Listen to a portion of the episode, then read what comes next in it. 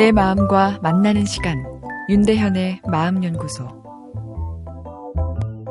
어떤 계획을 세우셨는지 이렇게 질문 드리면 외국어 공부 같은 자기개발 그리고 운동하기, 담배 끊기 같은 건강 관련 계획 보통 이렇게 많죠.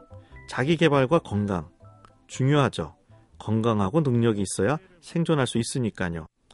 그런데 우리네는 얄궂게도 생존하는 것만으로는 만족하지 못합니다.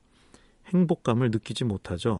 물론 극단적으로 생리적 생존이 위협받는 상황에서 벗어났을 때 우리는 쾌감을 느끼긴 하지만 그렇다고 계속 생존이 위협되는 상황으로 내 삶을 몰고 가는 것은 병적 중독에서나 보이는 현상이죠. 도박 중독처럼요. 죽느냐 사느냐 생존의 스릴을 느끼는 것인데 오히려 행복 시스템이 다 망가져 버립니다. 인간은 살기 위해서 살도록 설계되어 있진 않죠. 생존은 행복을 느끼기 위한 필요 조건인 셈인데요. 행복은 주관적인 경향이 강합니다. 감성 반응이기 때문이죠. 그래서 역설적으로는 객관적인 행복 요인이 결핍된 환경에서도 사람은 놀랍게도 행복감을 느낄 수 있죠. 자기 개발, 건강 같은 생존을 위한 계획 이외에 2014년 감성 목표, 감성 계획 정하기를 한번 해보면 어떨까요?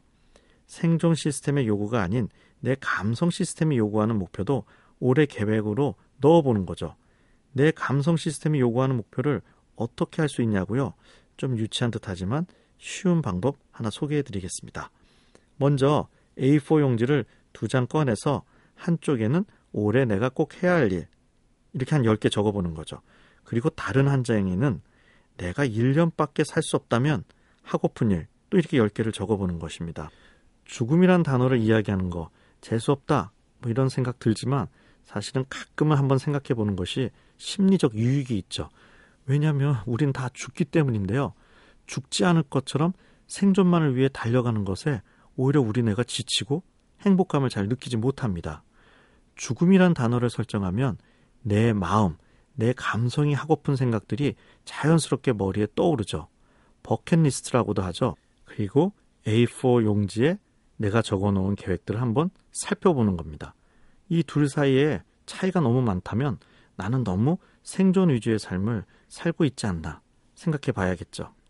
그렇다고 당장 죽을 사람처럼 생존을 위한 계획은 다 집어던지고 마음이 하고픈 대로만 살 수는 없겠지만 그래도 올해 10개의 계획 중 2개는 내 마음이 하고픈 감성 계획을 넣었으면 합니다. 내 삶의 행동의 20%는 내 마음이 정말 내가 1년밖에 살지 못한다면 하고픈 일을 하면서 사는 거죠. 그리고 다 하진 못하더라도 또 이렇게 적어보는 것만으로도 우리 뇌는 행복감을 느낍니다. 윤대현의 마음연구소 지금까지 정신건강의학과 전문의 윤대현이었습니다.